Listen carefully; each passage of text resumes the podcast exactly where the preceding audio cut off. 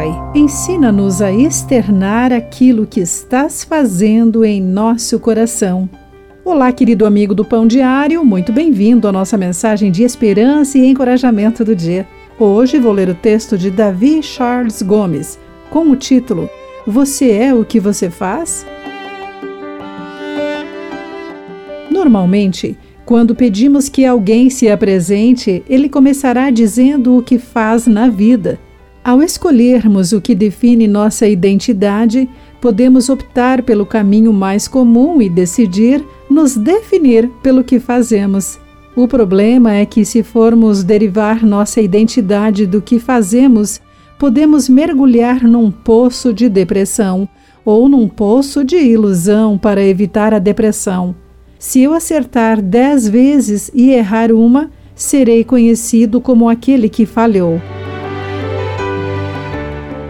No texto de 1 Coríntios 1, Paulo dizia em outras palavras: "Cai na real, vocês não são nata.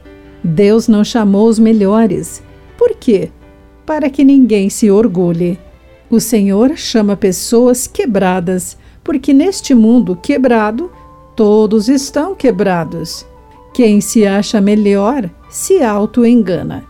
É na minha identidade em Cristo que me encontro. E é ela que transforma meu comportamento. Ou seja, não é o que eu faço que determina quem sou, mas quem sou determina meu comportamento." Essa é a grande virada do Evangelho. Paulo enfatiza que Deus chamou aqueles que não são, pois a sua intenção é que sejamos motivo de glória para Ele.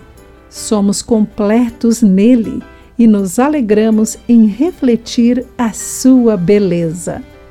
Como os planetas, cumprimos nosso papel gravitando ao redor da única estrela que tem brilho próprio. Seremos plenos ao permitir que a nossa identidade em Cristo se reflita em nossa história. Querido amigo, é em nossa fraqueza que a beleza de Deus brilha mais plenamente. Pense sobre isso.